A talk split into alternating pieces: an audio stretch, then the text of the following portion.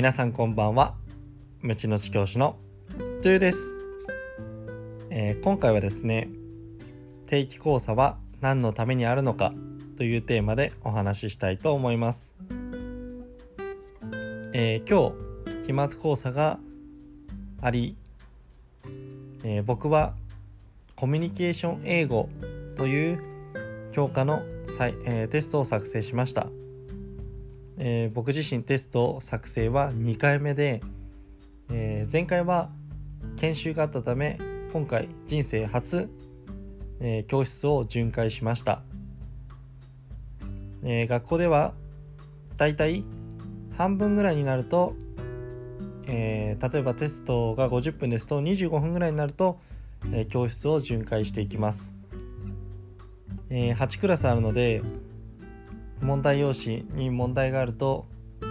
えー、全員に、えー、伝えに行くのはすごい大変で、時間もないので焦ったりするので、そこは心配でしたが、えー、大きなミスもなく無事に終わり、安心しています。で、今日はたまたまテストがあったのでちょうどテストがあったので、えー、定期考査は何のためにあるのかという点を、教師の目線から主な点を、特に目的をふたつ挙げたいと思います。えー、学生の時には意識していなかったのですが、高校には単位というものがあります。えー、例えば今回のコミュニケーション英語というテストでは4あてコミュニケーション英語という教科ではよん単位あります。このよん単位というものは何かというと、週によじかん授業があることを表します。単位数というものは、週で何時間授業があるかというものです。えー、よん単位の授業であれば週によじかん授業があり、年間で30年間はさんじゅうご週あるので、よじかん かけるさんじゅうご 時間分を年間で行うことになります。で、単位を取得するためには、えー、授業時数授業を受けることはもちろん、さらに、えー、学力がちゃんとついているかを確かめるテストで一定の成績を収める必要があります。えー、本来は、えー、その力が身についているかを学年末に確認をして、身についていれば単位を与えて良いのですが、えー、それだと負担になるっていうのと、ある程度の目安がいちねんかんを通してほしいということで設けられたのが定期考査ということです。えー、これは初任者研修で習ったのですが、学年末に無事単位を取れるようにするための目安に定期考査目安のために定期考査があるよということです。なので、よく聞かれる質問に、定期考査で赤点を取ったらどうなるんですかというものがあるんですが、赤点を取ったからといって一発で単位を認定されないっていうわけではなくて、このままいくとまずいよという目安になるよということです。えー、ということで、ひとつめをまとめると、ね、定期考査の目的は生徒の学力がどれだけついているかを確かめるためのものです。そしてふたつめは教師の指導力改善のためです。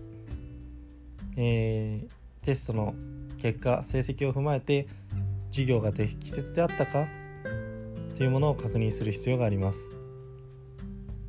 えー、初任者研修で言われたのは、定期考査の成績は半分は教師の責任であるということです。えー、例えば授業中に教員が何回も言っていても全然できていなかったものがあれば、指導法を検討を改善していく必要があります。えー、さらに他にも、生徒の回答から生徒の実態に合わせて指導法を変えることもできます。えー、例えば今回のテストでは、えー、語順が苦手な生徒が多いということに気づきました。えー、例えば They will leave They will、uh, people という語順になってしまうんですね。will の後ろに絶対動詞の原型が来るっていうのが分かっていれば、名詞